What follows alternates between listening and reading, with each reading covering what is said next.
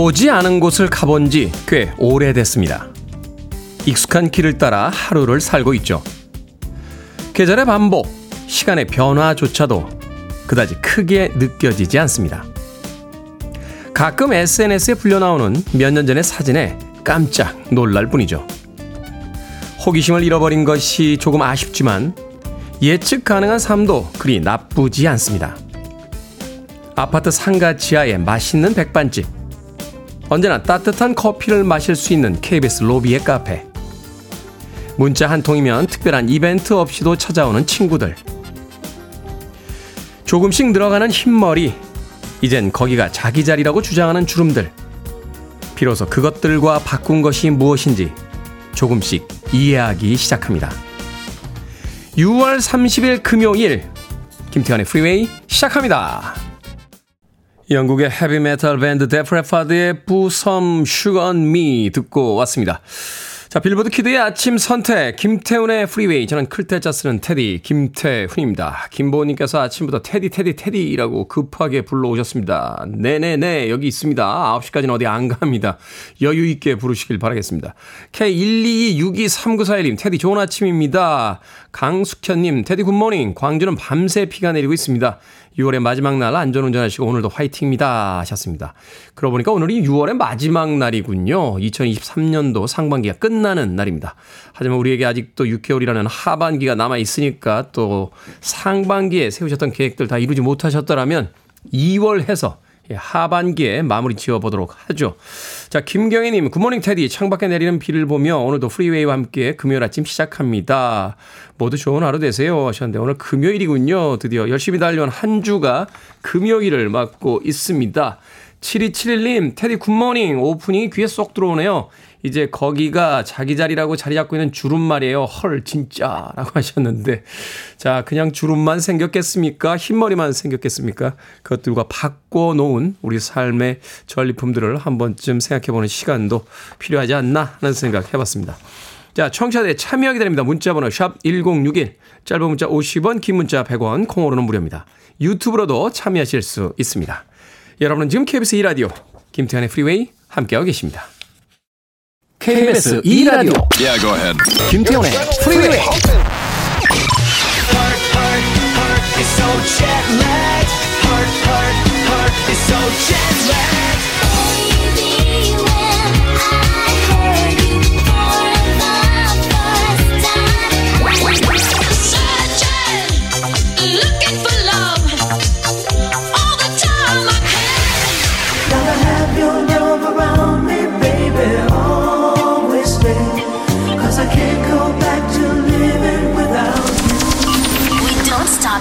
music. 마치 태어날 때부터 노래를 하기 위해 태어난 것처럼 그렇게 노래 부릅니다. 플리트우드 맥의 Seven Wonders 듣고 왔습니다. 자, 5632님, 세월이 많이 흘렀지만 테디의 음악 방송을 들으면 내 젊음을 선물해 주는 것 같아 좋습니다. 주변 친구들에게 테디 방송 자랑하러 오늘 모임 나갑니다. 정수 화이팅 한번 외쳐주세요. 하셨습니다. 정수 씨 화이팅입니다. 친구분들 만나서 김태현의 프리웨이 홍보해 주십니까? 그렇지 않아도 이제 청취율 조사 기간이 바짝 다가와 있기 때문에 정말 홍보에 박차를 가해야 될 그런 시기에 와 있습니다. 5632님, 아무쪼록 잘 부탁드린다는 의미로 제가 피자 한 판하고 콜라 보내드리겠습니다. 친구분들과 나눌 수 있을지 모르겠습니다만, 뭐 그렇지 않다 하더라도 자랑이라도 하시면서 방송 홍보 많이 부탁드리겠습니다. 5632님, 정수님, 화이팅! 자, 신동호님, 테디 와이프가요, 제가 비상금 숨겨놓은 것을 용케도 잘 찾아냅니다. 거의 탐정 수준이에요. 멘붕이 오죠. 이제는 어디에 숨겨야 하는 건지 모르겠습니다. 비상금이 적발되니 돈이 없어 친구들과 술 한잔 할 수도 없고, 담배도 마음대로 못 사고. 좋은 거 아닙니까? 아, 술도 안 먹고 담배도 못 피게 됐으니까 100살까지 사시겠네요. 신동호님. 아내분을 잘 만나셔서, 예, 셜록 홈즈 같은 아내분을 만나셔서 100살까지 사실 수 있을 것 같은데요. 신동호님. 제가 예전에 비상금 숨기는 법 한번 알려드렸죠. 예, 결혼 앨, 앨범에다 넣어놓으면 잘 안 본다고. 근데 이게 그것도 여성분들에게 많이 이제 노출이 된 것 같아요. 제가 이제 남성분들에게만 팁을 하나 드리겠습니다. 그 아내분 이렇게 장을 보시면요. 핸드백이 많아요, 핸드백. 핸드백이 잘 안 버립니다, 여자들이 핸드백을. 그 처녀 때부터 쓰던 핸드백들이 되게 많은데 그 중에서 제일 낡고 유행이 지나서 절대로 안 들고 나가는 핸드백이 있어요. 거기다가 돈을 넣으면 등잔 밑이 어둡다고 절대로 못 찾습니다. 자기 물건에다가 남편이 비상금을 숨겼을 거라고 생각을 못 하거든요. 근데 그냥 숨기면 안 돼요. 여기 요령이 있죠. 어떻게 숨기냐? 봉투에다 돈을 넣어서 숨기되 봉투 앞에다 편지를 쓰는 거예요. 여보, 언젠가 이 돈을 발견하게 된다라면 당신에게 아주 작은 하지만 소소한 행복이 되지 않을까? 남편으로부터. 탁. 만약에 아내가 발견하게 되면 신동호님은 멋진 남편이 되는 거고요. 대부분 발견 못할 경우에는 그 봉투에 있는 돈을 야곱야곱 빼서 쓰면 됩니다. 참 좋은 걸 가르쳐 드리고 있습니다. 음악 듣죠. 마크 안소니의 음악으로 합니다. I need to know.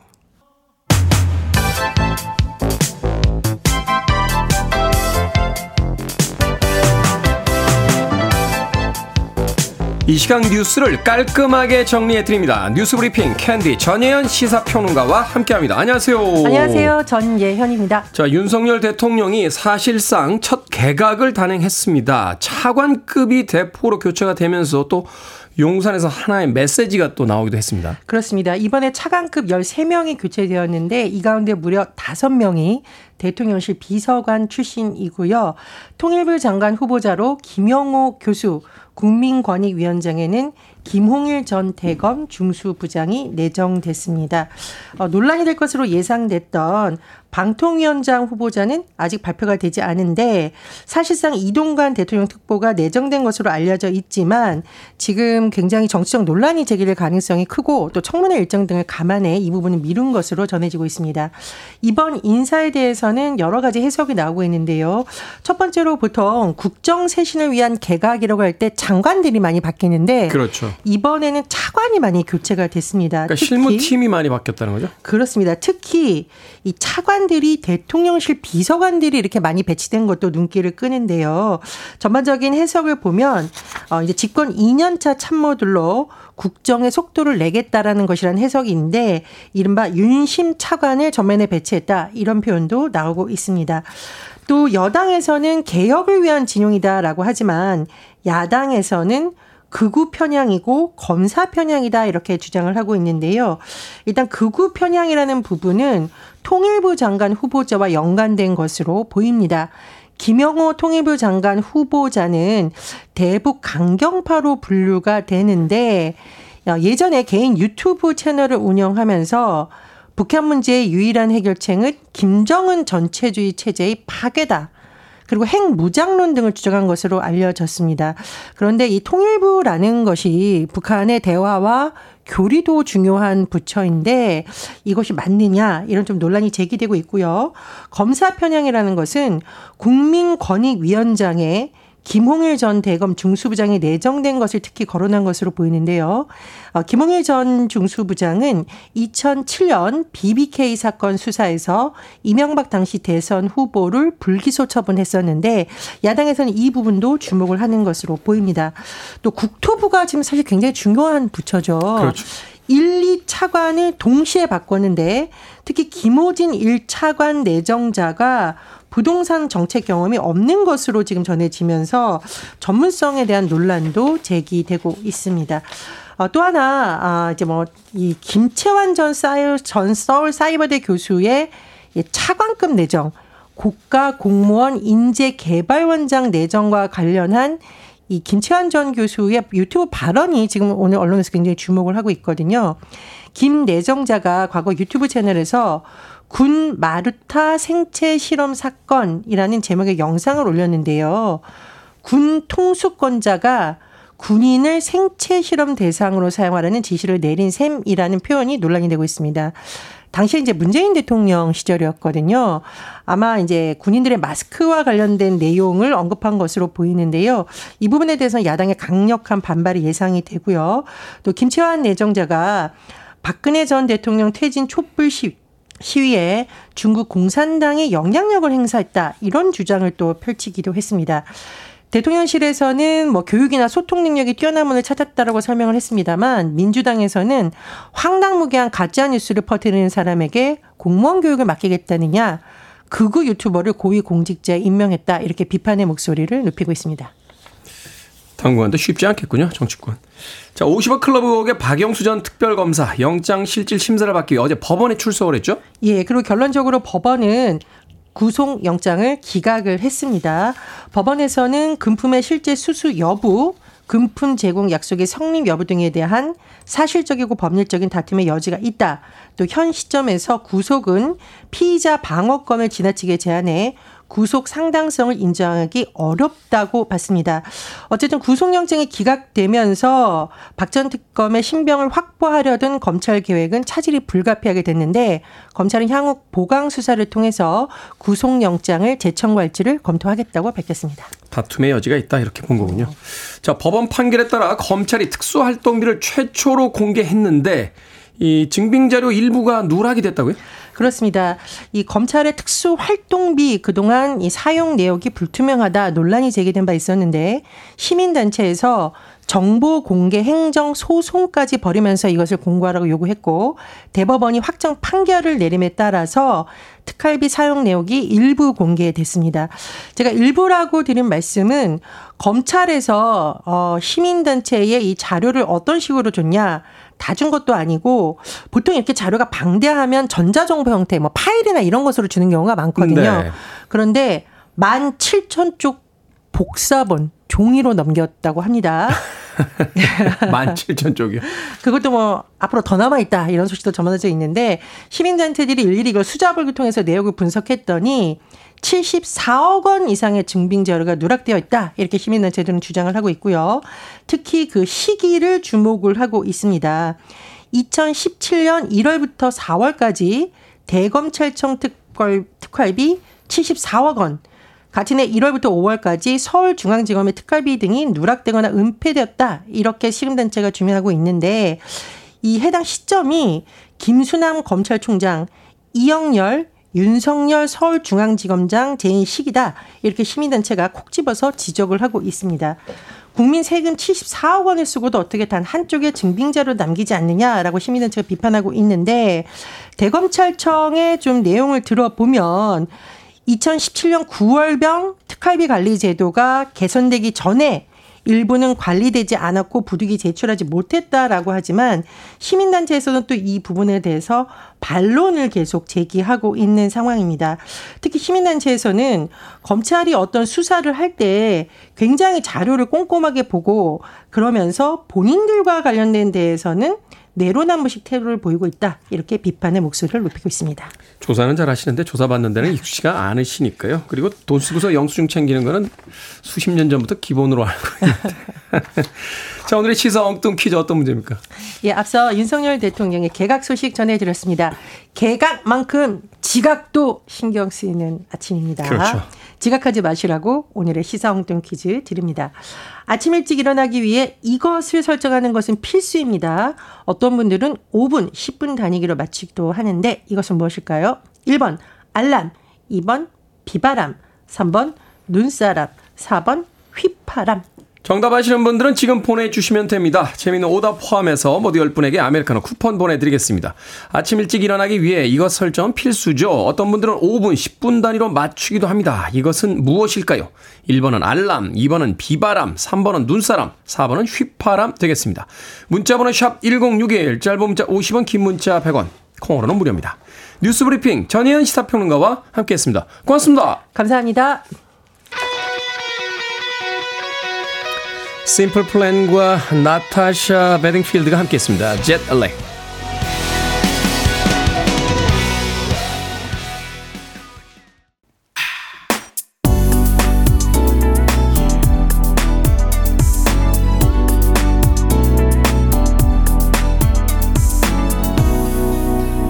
김태훈의 Freeway. 리게슬리의 Never Gonna Give You Up 듣고 왔습니다. 자, 오늘의 시사 엉뚱 퀴즈. 아침 일찍 일어나기 위해 이것 설정은 필수죠. 이것은 무엇일까요? 정답은 1번 알람이었습니다. 알람. 8463님 산들바람 5575님 76님 신바람 신바람 나는 불금이네요 하셨고요. K125482377님께서는 청출어람 제자가 승승보다 나으면 기분이 좋겠죠 하셨고요. 토킹이라고 닉네임 쓰시는데 카드 결제 알람? 무리수님 월급 받을 때마다 느끼는 이게 다람? 이라고 또 씁쓸하지만 웃음이 픽 하고 터져나오는 재밌는 오답들 보내주셨습니다. 자, 방금 소개해드린 분들 포함해서 모두 10분에게 아메리카노 쿠폰 보내드립니다. 당첨자 명단은 방송이 끝난 후에 김태훈의 프리웨이 홈페이지에서 확인할 수 있습니다.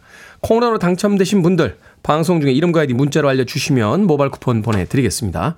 문자 번호는 샵 1061, 짧은 문자는 50원, 긴 문자는 100원입니다. 어, 4229님께서요. 안녕하세요. 테디 여긴 부산이에요. 이사가 오늘인데 비가 많이 오는 탓에 주인분께 사정을 얘기했더니 안 된다고 하셔서 결국 이사를 합니다. 비 오는 날은 더 잘 산다고 하니까 그걸 위로 삼아서 이사 준비를 하고 있습니다. 이삿짐 센터는 비 오는 날은 비용이 두 배라 포기하고 아내와 둘이서 비닐로 손수 포장하며 프리웨이 들으며 힘내봅니다. 라고 하셨습니다.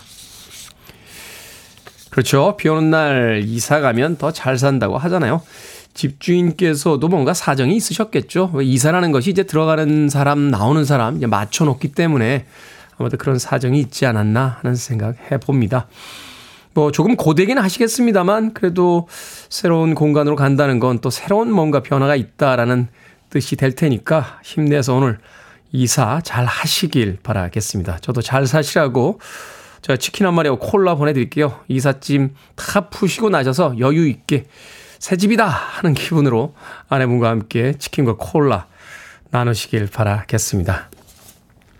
음악 듣습니다. 박태권님께서 신청하신 곡 패티 오스틴과 제임스 잉그램이 함께했습니다. Baby, come to me.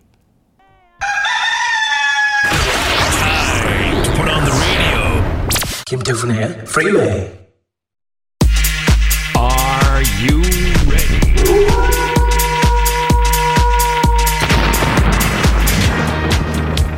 복잡한 고민 해결은 이곳에서 결정을 해드릴게 신세계 상담소.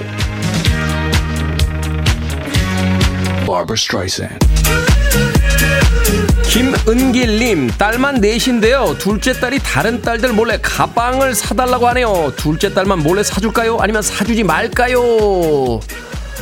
사주지 마세요. 그 비밀이 정말 지켜질 거라고 생각하시는 겁니까?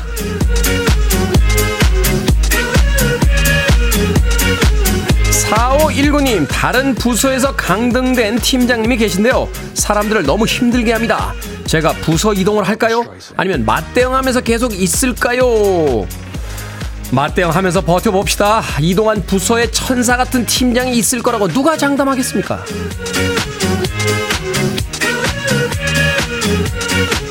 1346님, 사이가 좋지 않은 사람이 갑자기 아무 말도 없이 감자를 한 박스 보냈네요. 돌려보낼까요? 아니면 받을까요? 받읍시다. 화해 손길을 내밀면 못 이기는 척 슬쩍 잡아주는 거죠. 아니, 잠깐만. 감자라고요? 감자 먹인 건가?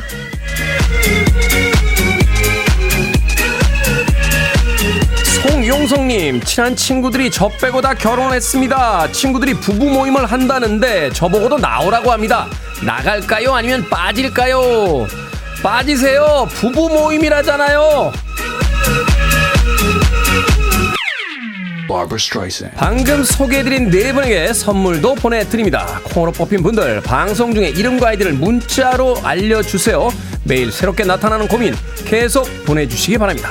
문자번호 샵 1061 짧은 문자 50원 긴 문자 100원 콩으로는 무료입니다.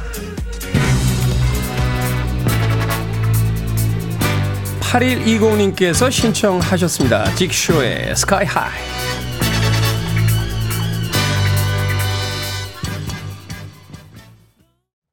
You're listening to one of the best radio stations around.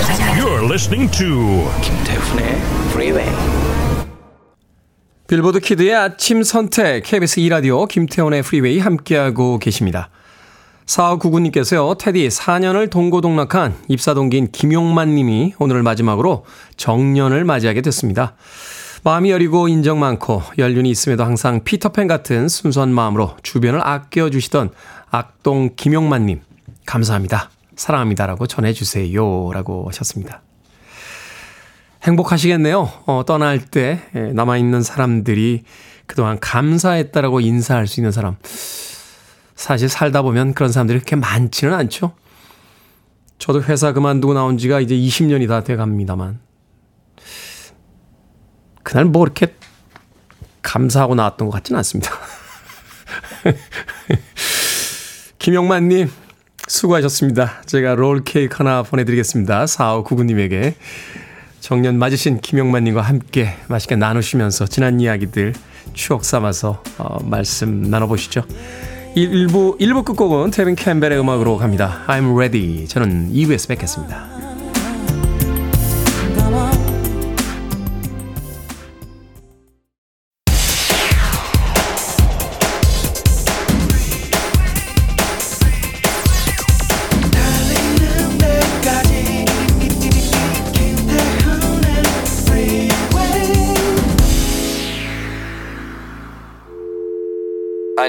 Arms around me. I need to feel your touch.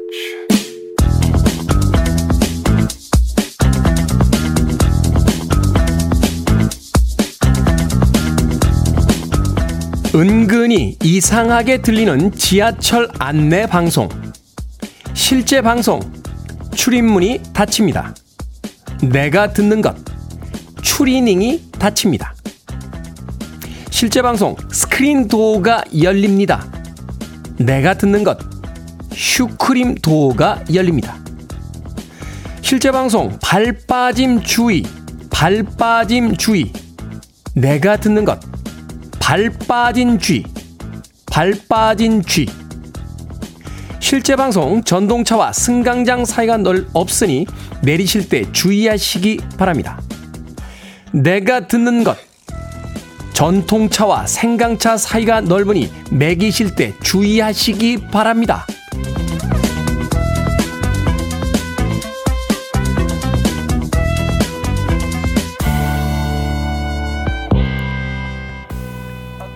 뭐든 읽어주는 남자. 오늘은 온라인 커뮤니티에 올라온 은근히 이상하게 들리는 지하철 안내 방송 읽어드렸습니다.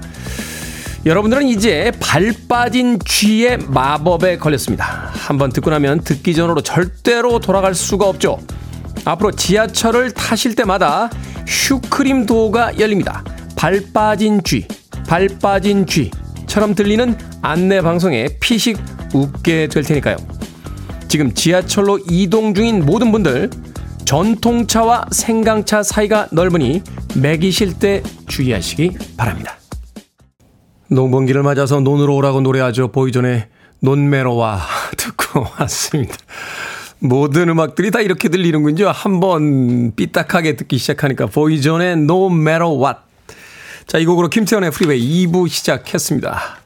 7번 올빼미님께서 논매러 가야겠어요. 이인희님 비 오는 날 논매러 가요. 라고 문자를 보내주셨습니다.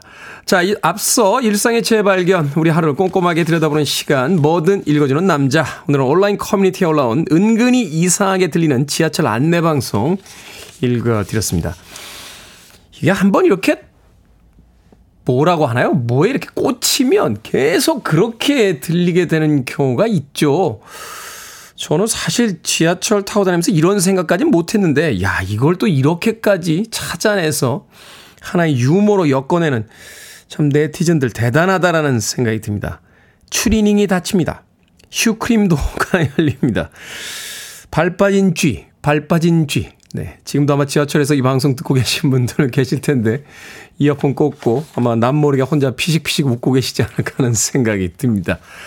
자, 뭐든 읽어주는 남자. 여러분 주변에 의미 있는 문구라면 뭐든지 읽어드리겠습니다. 김태훈의 프리웨이 검색하고 들어오셔서 홈페이지 게시판 사용하시면 되고요. 말머리 뭐든 달아서 문자로도 참여 가능합니다. 문자 번호는 샵 1061, 짧은 문자는 50원, 긴 문자는 100원, 콩으로는 무료입니다. 채택된 청취자들에겐 촉촉한 카스테라와 아메리카노 두 잔 모바일 쿠폰 보내드리겠습니다. I want it. I need it. I'm desperate for it. Okay, let's do it. 김태훈의 Freeway.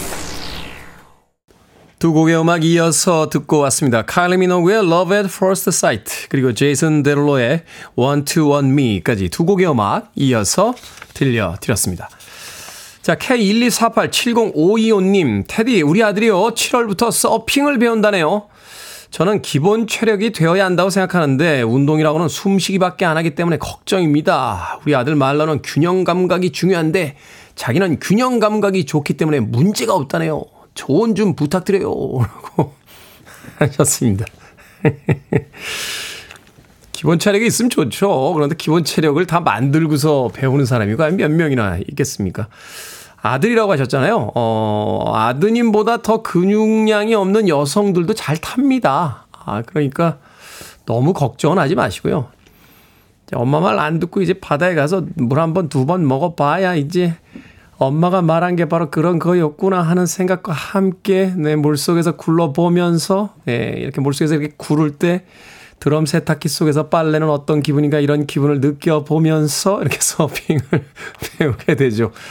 어, 서핑하는 사람들끼리 우스갯 용어로 어, 통돌이라고 그래요. 통돌이. 그 세탁기 안에서 빨래, 통돌이 세탁기 안에서 빨래 돌는 것처럼 이 물속에서 돈다고. 물 좀 먹습니다. 하나만 알려주세요. 음, 파도를 맞으면 정신을 못 차리거든요. 파도가 막 밀어닥칠 때는 보드 위에서 떨어진 다음에 정신을 바짝 차리고 있다가 파도가 눈앞에 왔을 때 물속으로 쏙 들어가는 겁니다. 예. 그러면 파도를 머리 위로 보낼 수 있어요. 그래야 충격이 덜 합니다. 아, 그리고 파도가 좀 잠잠해졌을 때 빠져나오는 거예요. 네. 이런 걸 안 가르쳐 줘가지고요. 예. 지금 아마 방송 듣고 있을 거예요. 저 서핑 이렇게 가르쳐 준 몇몇 사람들. 예. 안 가르쳐 줘가지고 첫날. 예. 제가 첫날 평생 마신 물보다 더 많은 물을 마셨어요. 제 감각적으로는 한 50m 풀장 물의 한 3분의 1 정도는 그날 마신 것 같아요. 얼마나 물을 먹었는지. 저도 평생 바다에서 놀았다고 생각하는 사람인데, 야, 정말 무섭더군요. 그거 하나 꼭 알려주십시오. 파도가 밀어 닥칠 때는 물 속으로 쏙 들어가는 거다. 그거 하나만 알아도 조금 편하게 배울 수 있습니다. K124870525님. 자, 8258님. 테디 60평생 살면서 테디 방송을 들어요. 야생오리 쫓기는 처음이네요. 어, 방송을 들으면서 야생오리를 쫓기는 처음입니다. 누가 말했나요? 조류 종류가 머리 나쁘다고. 이모작 모를 심어놓고 비가 와서 들어와 보니 세상에나 오리떼가 모를 다 뽑아놨습니다. 싸게 붙은 나락시 빼먹는다고. 그래서 남편이랑 읍내에 폭죽이랑 독수리 연사를 가요. 살다 살다 청둥오리가 이렇게 미울 수가. 똑똑한지 당황했습니다. 황당해서 아침부터 넋두리 해봅니다. 라고 하셨습니다. 동물들 똑똑합니다. 아, 자기들이 먹고 사는 문제에 있어서는 사람들보다 훨씬 더 똑똑합니다. 너무 화내지 마시고요. 같이 어울려 살 수 있으면 좋은데 또 정성스럽게 짓고 계신 농사를 망칠까봐 또 화가 나시죠? 8258님. 다 같이 잘 살았으면 좋겠네요. 김경희님의 신청곡 들려드립니다. FR 데이빗 뮤직.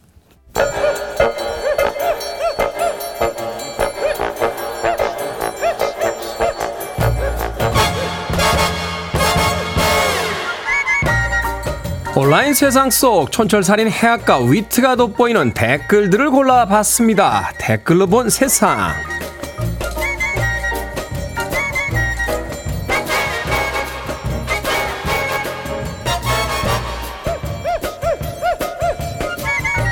첫 번째 댓글로 본 세상. 며칠 전 테슬라 CEO 일론 머스크와 페이스북 창업자 마크 저커버그가 SNS에서 신경전을 벌였습니다. 머스크는 저커버그에게 격투기 대결을 신청했는데요. 해외에서는 승패를 건 도박 사이트까지 등장할 만큼 화제가 되고 있답니다. 미국의 한 경제 매체는 두 사람의 대결을 유료 중계할 경우 약 1조 3천 원의 수익이 날 거라 예측을 했는데 두 사람은 열심히 주짓수 훈련을 받고 있다는군요. 여기에 달린 댓글 드립니다. 스톤킴님, 아, 두근거려요. 어쨌든 구경하는 우리는 재밌으니까 저는 이기는 사람 응원하겠습니다. 큐트 팬더님, 결투로 주가가 하락할지 오를지가 더 궁금한 건 저뿐인가요? 저도 뉴스 봤는데 이 경기 정말 성사됩니까? 어쩌면 기업 운영의 새로운 방식이 될지 모르겠다 하는 생각이 드는데 복잡한 경쟁 없이 그저 그룹 대표들끼리 격투기로 해결하는 거 나쁘지 않은 것 같아요. 전쟁도 이렇게 합시다.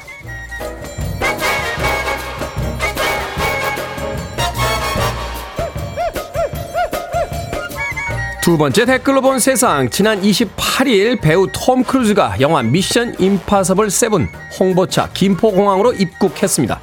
벌써 11번째 한국 방문인데요. 그날 밤에 흰색 반팔티에 선글라스 차림으로 잠실 먹자골목을 돌아다니면서 사람들과 사진도 찍어주고 사인도 해줬다는군요. SNS에는 톰 크루즈 목격담과 인증 사진들이 계속해서 올라오고 있다는데요. 여기에 달린 댓글 드립니다. 스카이님, 한결같이 행동하기가 쉽지 않은데 언제나 한결같네요. 앞으로 갓 크루즈라 부를게요. 연세님, 괜찮으니까 짜증이라도 좀 내보세요. 완벽해서 인간 같지가 않잖아요. 톰 크루즈 형님이 잠실 먹자 골목을 돌아다녔다고요? 형, 우리 집에 한번 들려요. 거기서 가까워.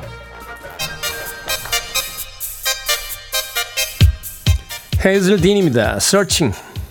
Free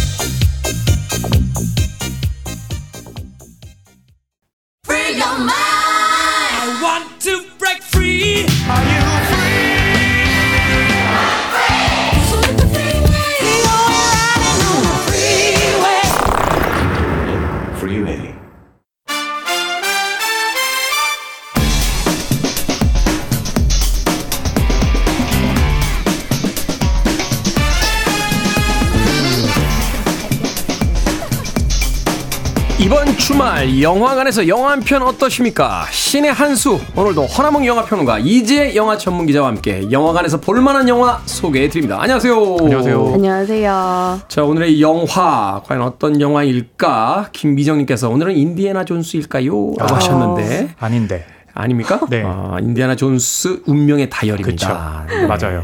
인디애나 존스가 아니고 인디아나 존스. 네. 나. 그리고 1편 제목은 뭐였을까요? 레이더스요. 성궤의 추적자들 레이더스 아니, 아니었습니까? 잠시만요. 저는 청취자분들에게 낸 퀴즈인데 그걸 두 분이서 맞히세요. 1편은 인디애나 존스가 아니었어요. 제목이 그냥 그쵸. 레이더스였죠. 레이더스. 네. 네. 이 얘기 왜, 왜 하고 있는 거예요? 그렇죠. 자, 자, 저도 생각해 아, 보니까 또 말렸어, 또. 허평론가 또 말렸어. 내가 뭐 하고 있는 거지? 자, 6월 28일 개봉한 인디아나 존스 운명의 다이얼 두 편의 평점부터 듣고 시작합니다. 네, 저의 인디아나 존스 운명의 다이얼 평점은요. 다섯 개 만점에 세 개. 세 개. 네, 아마 3, 40대 분들은 좋아하겠지만 음. 예, 그 외 세대 분들에게 특히 젊은 세대 분들에게는 음, 좀 네. 뭐 그냥 뭐 그렇지 않을까라는 음. 생각이 듭니다. 알겠습니다. 네. 끝인가요? 아니, 끝이죠. 네. 이지혜 영화 전문기자. 네, 저도 별 3개. 별세 개. 역시 언제나 냉철하고 객관적으로. 그냥 끝. 네. 추억을 되새기기에는 충분했지만 네. 좀 새롭게 나아가기에는 무리가 있지 않았나. 뭐 물론 마지막 인사를 건네는 시리즈였으니까 음. 거기에는 걸맞았던 것 같아요. 그 짧은 문장 속으로 이 영화를 다 설명을 해주시네요. 아유, 이제 저한, 영화 전문. 저한테는 고갯짓 하지도 않고 그냥 자, 두 분이서만 자, 대화. 15년 만에 해리슨 포드와 함께 돌아왔습니다. 이번 편 줄거리부터 좀 소개를 해주시죠. 어, 극중 이제 주요한 배경이 1969년 이제 아폴로가 달 어, 착륙했던 그 시기예요. 그러니까 이 영화의 출발점 자체가 2차 네. 세계 대전 중이었기 때문에 네, 네. 1940년대 중반을 다루고 있었기 때문에 그렇죠. 어쩔 수 없이 이제 그때로부터 계속 그 나갈 수밖에 없어요. 현재로 네네. 올 수가 없잖아요. 그쵸. 그러니까 40년대도 등장하긴 하는데요. 초반에 잠깐. 근데 이제 주요한 배역은 69년이에요. 근데 음. 달 착륙을 했다는 건 이제 미국이 새로운 시기로 나아간다. 음. 인데 그날 마침 인디아나 존스는 대학에서 은퇴합니다. 아 정년으로 그렇죠. 정년 퇴임을 합니다. 정년 퇴임은 아니지 않습니까? 네. 정 교수가 아닌 걸로 알고 있는데. 아 그런가요? 아 강사였나요? 어그 4편에서 네. 프로페서 no part time 그러잖아요. 아 그렇군요. 교수님 네. 그랬더니 아니야 시간 강사야. 네. 아, 그래도 그동안 교수가 됐나 봐요. 아, 그렇습니까? 학교에서 챙겨주더라고요. 그렇군요. 아무튼 은퇴를 했죠. 그래서 이제는 막 병들고 아 이제 힘들어 그냥 집에 누워 있을래라고 하는데 예전에 그 바질 쇼라고 이 인디아나 존스와 함께 친했던 교수가 있었어요. 네. 그딸 헬레나 쇼가 찾아옵니다. 그래서 음. 헬레나 쇼가 말하기를 그 그리스의 수학자 아르키메데스의 안티키테라라는 걸 어 내가 어디 있는지 안다. 네가 반개 가지고 있지. 그러니까 그 반개를 내가 가지고 함께 찾으러 가자라고 하는데 그때 또 마침 풀러라고요. 예전에 이 인디아나 존스와 이 앙숙 관계에 있었던 이 안티키테라를 찾아야 되는 이가 찾아와요. 매즈 음. 미켈슨이 연기했거든요. 네. 예, 그러면서 이 두 집단 간에 쫓고 쫓기는 추격전이 벌어진다. 그리고 안티키테라를 찾았을 때 무슨 일이 벌어질까. 네. 이제 안 마무리하겠습니다. 하잖아요. 뭔가 길하다 이거 막아야 되는데 싶었는데 그 타이밍에 거기서 들어오네. 아, 아, 이게 이렇게 한번 제가 이렇게 딱 제 주도로 나가니까 기분이 되게 좋네요. 항상 당하다가. 결국 이제 줄거리는 그닥 뭐 새로운 건 없어요. 그 말을 하기 위해서 네, 어떻게 될까요를 하기 아, 네. 위해서 새로 새로운 건 없어요. 네. 뭔가 이제 누가 찾아오고 뭔가 숨겨진 보물이 있다라 그러고 네. 그 보물을 네. 찾아서 이제 모험을 그렇죠. 하는. 똑같아요. 네. 자, 이이 인디아나 존스의 그 영화의 앞부분에 40년대 모습이 잠깐 나온다고 한다는 건 인디아나 존스 이제 전성기를 보여주고 또 노년의 모습까지 이제 그쵸. 69년도에 노년, 노년의 그쵸. 모습까지 이제 동시에 보여준다는 건데 네. 어떻습니까? 이 젊은 날의 모습과 노년의 모습이 이제 영화 하나에서 같이 네. 보여질 때. 정말 눈물 나죠. 이 초반에 오프닝 25분 정도가 되는데 이때 de-aging 기술을 이용해서 해리슨 포드가 직접 다 연기를 해서 그걸 퍼포먼스 캡처를 해가지고 네. 이제 얼굴을 젊은 얼굴로 만드는데 사실 이 루카스 필름한테는 이 인디아나 존스 시리즈를 거치면서 해리슨 포드의 젊은 시절, 30대 시절의 얼굴에 대한 자료가 엄청나게 많잖아요. 그렇죠. 그러다 보니까 그 어떤 de-aging 기술을 썼던 영화보다도 굉장히 자연스러워요. 음. 그냥 아 처음에 저는 아 젊은 시절에 아직 공개되지 않았던 액션 장면들을 지금 공개한 건가 라는 아, 그 생각이 정도로? 들 정도로 오. 굉장히 디에이징 기술이 아 여기까지 왔구나라는 걸 느낄 수 있는데 그러다 보니까 기술이 발전한 만큼 더 마음이 짠해요. 그 화려한 과거의 모험이 끝나고 이제 잠에서 깨어난 해, 그 음, 인디가 이제 학교에 가서 강의를 하는데 어, 그 오프닝 구조가 전편들과 아주 똑같아요. 모험을 신나게 치르고 그 다음에는 이제 조용한 강의실이 나오는 그 오프닝을 똑같이 따라가는데 이전 시리즈에서는 젊은 해리슨 포드가 연기를 했기 때문에 인디아나 존스도 젊었잖아요. 그렇죠. 인기도 되게 많았잖아요. 잘생기고. 여학생들이 막 이렇게 저 교수님 교수님 네. 유혹하려고 막 이렇게 막 사랑에 네. 빠진 얼굴로 강의를 듣고 눈꺼풀에 막 사랑한다고 써놓기도 그러니까. 했는데 이제는 노, 노인이 된 해리슨 포드의 강의를 듣는 학생들은 정말 지루하기 짝이 없고 잘 듣지도 않아요. 그러니까 음. 그만큼 시간이 많이 흐르고 변했다라는 것을 보여주는데 굉장히 효과적인 오프닝이었고 거기서 보여주는 이제 존스의 전성기의 모습이 더 마음이 아팠죠. 음, 네. 해리슨 포드가 실제로 지금 나이가 여든이 넘었죠. 지금 81세 죠. 네, 42년생이니까 음. 그리고 재밌는 게요. 극 중에 인디아나 존스가 몇 년생인지 아세요? 모르시죠? 어, 얄미워. 얄미워. 어, 뭐 던지고 싶어. 1899년생이거든요. 1899년. 19세기 사람. 그렇죠. 음. 예. 그러니까 이제 지금 나이로 치면 네, 124세. 아. 네. 큰뭐 유명한 정보는 아닙니다. 영화 이야기만 별로 상관없는 이야기인 것 같은데. 자, 그런데 앞서서 이제 CG 기술을 통해서 젊은 날의 그 인디아나 존스의 이제 모습을 이제 네네. 보여주는 장면과 이제 나이든 인디아나 그렇죠. 존스의 모습을 보여주는데 그 나이든 인디아나 존스가 우리에게 보여주려고 했던 건 네네. 뭘까요? 이것이 단순한 어떤 프랜차이즈 그 액션 movie 모험 네네네. 영화로서만 우리에게 의미가 있는 건 그렇죠. 아니잖아요. 그러니까 이제 이 영화 인디아나 존스는 항상 스티븐 스필버그가 그 연출을 했었잖아요. 네. 근데 이번 편 같은 경우는 이 제임스 맨골드라고 그 좋은 영화를 굉장히 많이 만들었는데 Three Ten to Yuma도 만들고 포드 대 페라리도 만들고 근데 아, 그 포드 대 페라리는 영화 정말 좋았죠. 그렇죠. 그리고 이제 중요한 게 로건을 만든 게 제임스 맨골드인데 아, 이 슈퍼 히어로로 칸 영화제까지 간 감독 그렇죠. 아니에요? 네. 근데 그 울버린의 노년 굉장히 지친 모습을 다뤘던 게 로건이었잖아요. 거기서 아마 힌트를 얻어서 그렇죠. 음. 사실은 맞아요. 스필버그가 연출했던 4편 네네. 그 크리스탈 해골의 비밀 그 네. 엄청나게 혹평 받았거든요. 크리스탈 영화, 해골의 왕국. 그쵸. 영화 괜히 만들었다고 막. 네. 네. 아, 뭐 잠시 제가 좀 자랑하자면 네. 저는 크리스탈 해골의 왕국을 칸 영화제에서 세계 최초로 봤습니다. 아 잠시만요. 또 왜 반응을 안 하세요? 어쩌라고요. 네. 아무튼 예 그래서 제임스 맨골드 감독이 이제 그 부분에 있어 가지고 이제 시간이라는 거를 얘기를 하는 거죠. 그래서 안티키테라라는 이 유적 자체도 이 시간과 관련이 있거든요. 음. 예. 그래서 아까 이제 1969년 앞으로 나아가는 시기에 이 극중 인디아나 존스는 어떻게 보면 이제 과거의 인물인 거잖아요. 그렇죠. 그걸 통해서 시간이 갖는 의미를 이 영화에서는 얘기하고 있는 거죠. 그렇군요. 네. 사실은 이제 그 4편에서 샤이아 라버프가 등장을 하면서 아, 아들 새로운 이- 등장했었죠. 새로운 인디아나 존스로 이제 바톤이 넘어가는 거 아닌가 하는 또 아, 그런 네. 기대를 했는데 그런 건 없습니까? 어, 네 그런 건 음, 있을까요, 없을까요? 힘들 것 같습니다. 일단 음악을 한 곡 틀어놓고 네네. 네, 허남웅 평론가와 담판을 지어보도록 하겠습니다. 인디아나 존스의 그 유명한 테마 곡이죠. 1편엔 레이더스 OST 중에서 런던 심포니 오케스트라가 연주합니다. 레이더스 마치.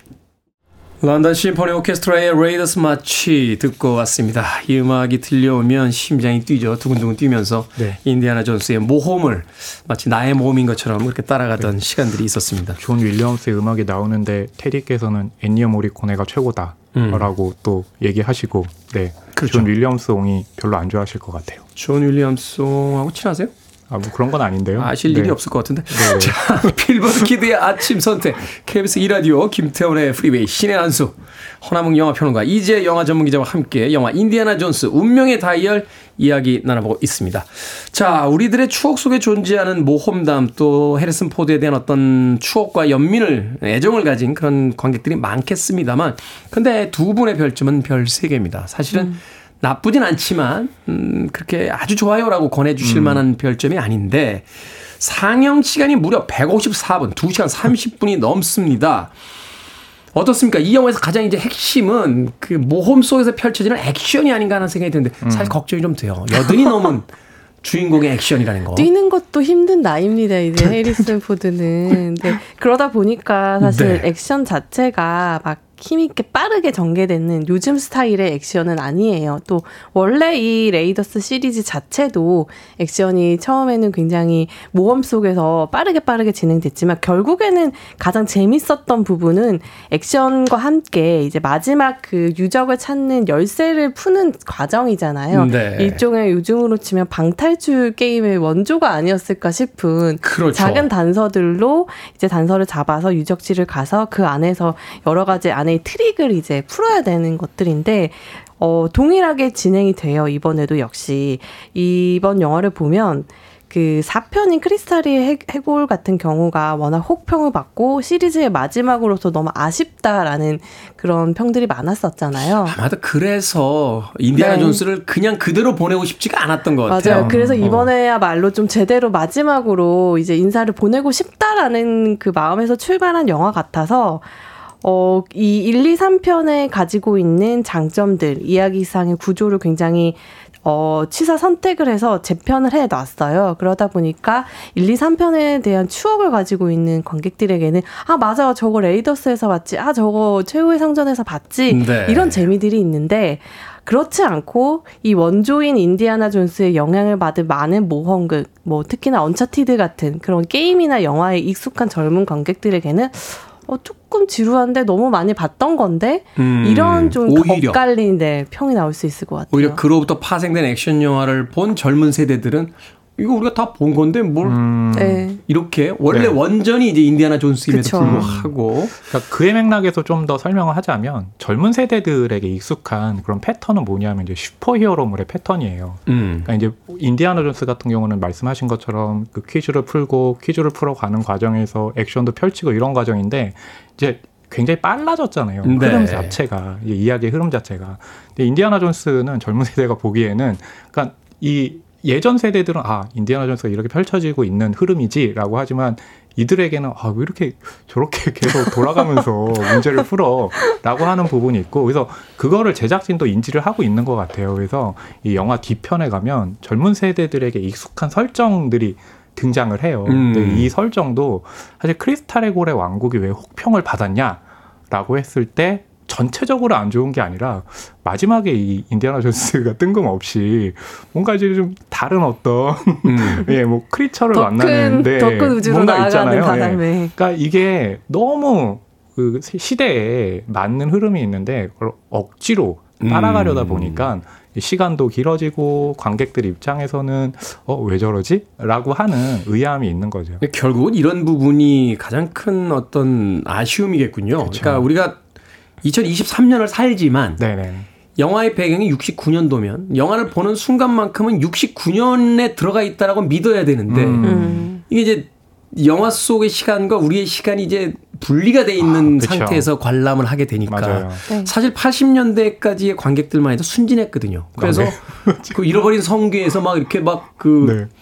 말하자면 어떤 영적 기운이 막 나오고 이럴 때도 아. 그걸 거부감 없이 받아들였는데 그쵸. 액션 영화의 하나의 맞아요. 틀로서 지금의 관객들은 사실 이제 그런 식의 어떤 해결 방식 혹은 어, 어드벤처의 모험의 그렇죠. 뭐지라고 맞아요. 하는 약간의 어떤 의구심 같은 걸 갖게 좋게 된다. 말하면 클래식, 음. 예, 안 좋게 말하면 뭐 시대착오, 뭐 이렇게 좀 얘기할 수 있겠네요. 참 거기서 어떤 창작자들의 고민이 있을 것 같네요. 그쵸. 그렇지 않고 아주 세련되게 만들자니 그거는 인디아나 존스가 그쵸. 아니고. 네.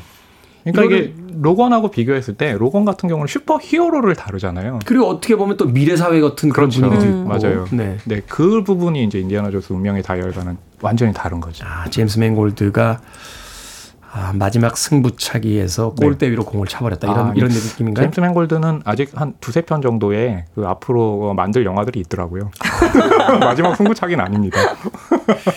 제임스 맨골드가 사실은 영화의 그 뭐라고 할까 수- 그 질이 네, 이 네. 오르락내락 진폭이 큰 감독이잖아요. 아. 그쵸. 잘 만든 건 정말 잘. 만들었는데 어떤 장면의 어떤 영화들은 약간 갸우뚱하게 만든. 자, 두 분은 인상 깊었던 장면 하나씩을 가지고 좀 네. 소개를 해 주신다면. 뭐첫 장면 아까 이제 이재 기자님이 소개해줬는데 열차에서 싸우는 장면 그게 최후의 성전 3편 그 초반 오프닝을 그대로 가져온 거예요. 근데 리버 피닉스가 그 그쵸. 어린 시절에 인디아나 존스 맞아요. 역할을 하고 네. 싸우잖아요. 그러니까 왜 그 장면을 가져왔냐? 왜 해리슨 포드의 얼굴 젊은 시대를 de-aging을 해야 됐냐라고 했을 때 3편에서 리버 피닉스 어린 모습 10대 리버 피닉스를 보여주면서 인디아나 존스를 보여줬잖아요. 네. 그러니까 그걸 딱 가져와서 그때 우리가 이렇게 나이 어린 모습을 보여줬는데 이번 예, 운명의 다이얼에서도 해리슨 포드 그러니까 인디아나 존스의 어린 모습을 보여줄 거야라고 하면서 그렇게 좀 어떤 논리를 음. 가져온 거죠. 근데 재밌는 건 그러니까 1, 2, 3편에 대한 이 오마주들은 굉장히 많은데 크리스탈 해골의 왕국과 관련한 건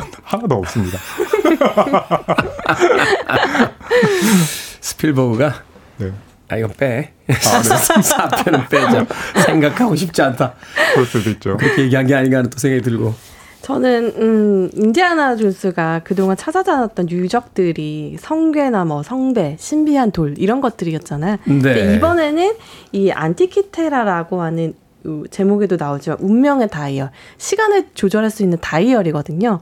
그러다 보니까 어, 왜 이걸 이번 마지막 영화에서 찾을까라고 생각해 보면 이전에 젊었던 인디는 과거의 영광을 가지고 있는 유적들을 이제 찾아다녔단 말이죠. 네. 근데 이제는 직접적으로 시간과 마주할 수 있는 것을 찾아요. 음. 그러니까 이미 늙어버린, 그러니까 슈퍼히어로 말씀을 아까 허평론가님께서도 하셨지만 인디는 슈퍼히어로가 아니잖아요. 뼈와 살이 있고 시간의 흐름을 이길 수 없는 인간인데 그 인간이 늘 평생을 과거의 영광만을 쫓아다녔던 인간 이란 말이죠. 하지만 결국 시간이 많이 흐르고 노년이 되어서 보니 나의 영광은 과거에 있지 않고 결국 현재에 있다. 우리의 영광은 그래서 현재를 충실하게 사는 것이 바로 인간의 삶이다라는 걸 얘기를 하는데 철학적인 그- 명제로 마무리를 하는군요. 네, 그 메시지가 이 영화의 마무리와도 아주 잘 어울렸습니다. 네. 예전에 그 스타워즈 7편 어 reboot 때 그 LA에 가서 어 premiere를 본 적이 있어요. 그런데 오. 예, 그때 이제 앞에 스필버그하고 조지 루카스하고 있고 예, 사회는 제이제이 에브람스가 보고 오. 근데 그때 정말 깜짝 놀랐던 게 뭐냐면 해리슨 포드를 소개하는데 그 다 VIP들이거든요. 헐리우드에서 다 내놓으라 하는 VIP들인데 정말 기립박수를 끝없이 치더라고요. 오, 그러면서 그럼 하죠. 이 미국인들에게 이 해리슨 포드라는 한 배우가 아, 음. 구축했던 그 캐릭터가 어떤 의미들인지 오. 스타워즈에서 한 솔로라든지 뭐 인디아나 네. 존스에서 인디아나 존스라든지 그렇죠. 이런 캐릭터들이 과연 미국의 어떤 그 팬들에게 어떤 의미였는지 이런 걸 이제 느껴보는 시간이 있었는데 음. 네, 이 이야기는 결국 자랑하는 거예요. 네. 제가 자랑하는 건데 자 그런 어떤 인디아나 존스의 지금 이제 마지막 은퇴 음. 참그 마음은 영화 속에서 충분히 느껴지겠네요. 그 혹평을 받았던 4편으로서 해리슨 포드와 인디아나 존스를 보내고 싶지 않았던. 음, 그런 어떤 뭐 스필버그의 마음 또 미국 팬들의 어떤 마음을 전 세계 팬들의 마음을 가져다가 이번에 5편을 만들었다. 본인 자랑을 하시려고 이렇게. 근데 세련되게 굉장히 세련되게. 영화 연결지어서 하셨네요. 이런 게 프로죠. 그렇죠. 네. 자, 두 분의 한줄 평 듣겠습니다. 네, 저희 한 줄 평은요. 낭만의 재현 혹은 시대착오의 귀환 으로 하겠습니다. 아, 아, 이 정말 정도면 좋게 해줄 만 한데. 아, 그러니까 매주 이렇게 한 줄 평에서 확실히 이제 반전의 어떤 네, 저 아. 매력을 드리잖아요. 자, 이제 영화 전문 기자. 네, 저는 비로소 마지막 안녕. 하겠습니다. 따뜻해. 뭐, 뭐 어디서 써먹었던 거 그대로 가져온. 영화에 대한 연민이 느껴지는 하, 굳이 그 마지막 작품에 그렇게까지 혹평을 해야 되나? 아, 네, 참. 자, 신의 한수 오늘은 영화 인디아나 존스 운명의 다이얼에 대해서 혹평한 허나몽 영화 평론가 그리고 따뜻한 연민을 보여준 이지혜 영화 전문기자와 함께했습니다. 고맙습니다. 안녕히 계세요. 감사합니다.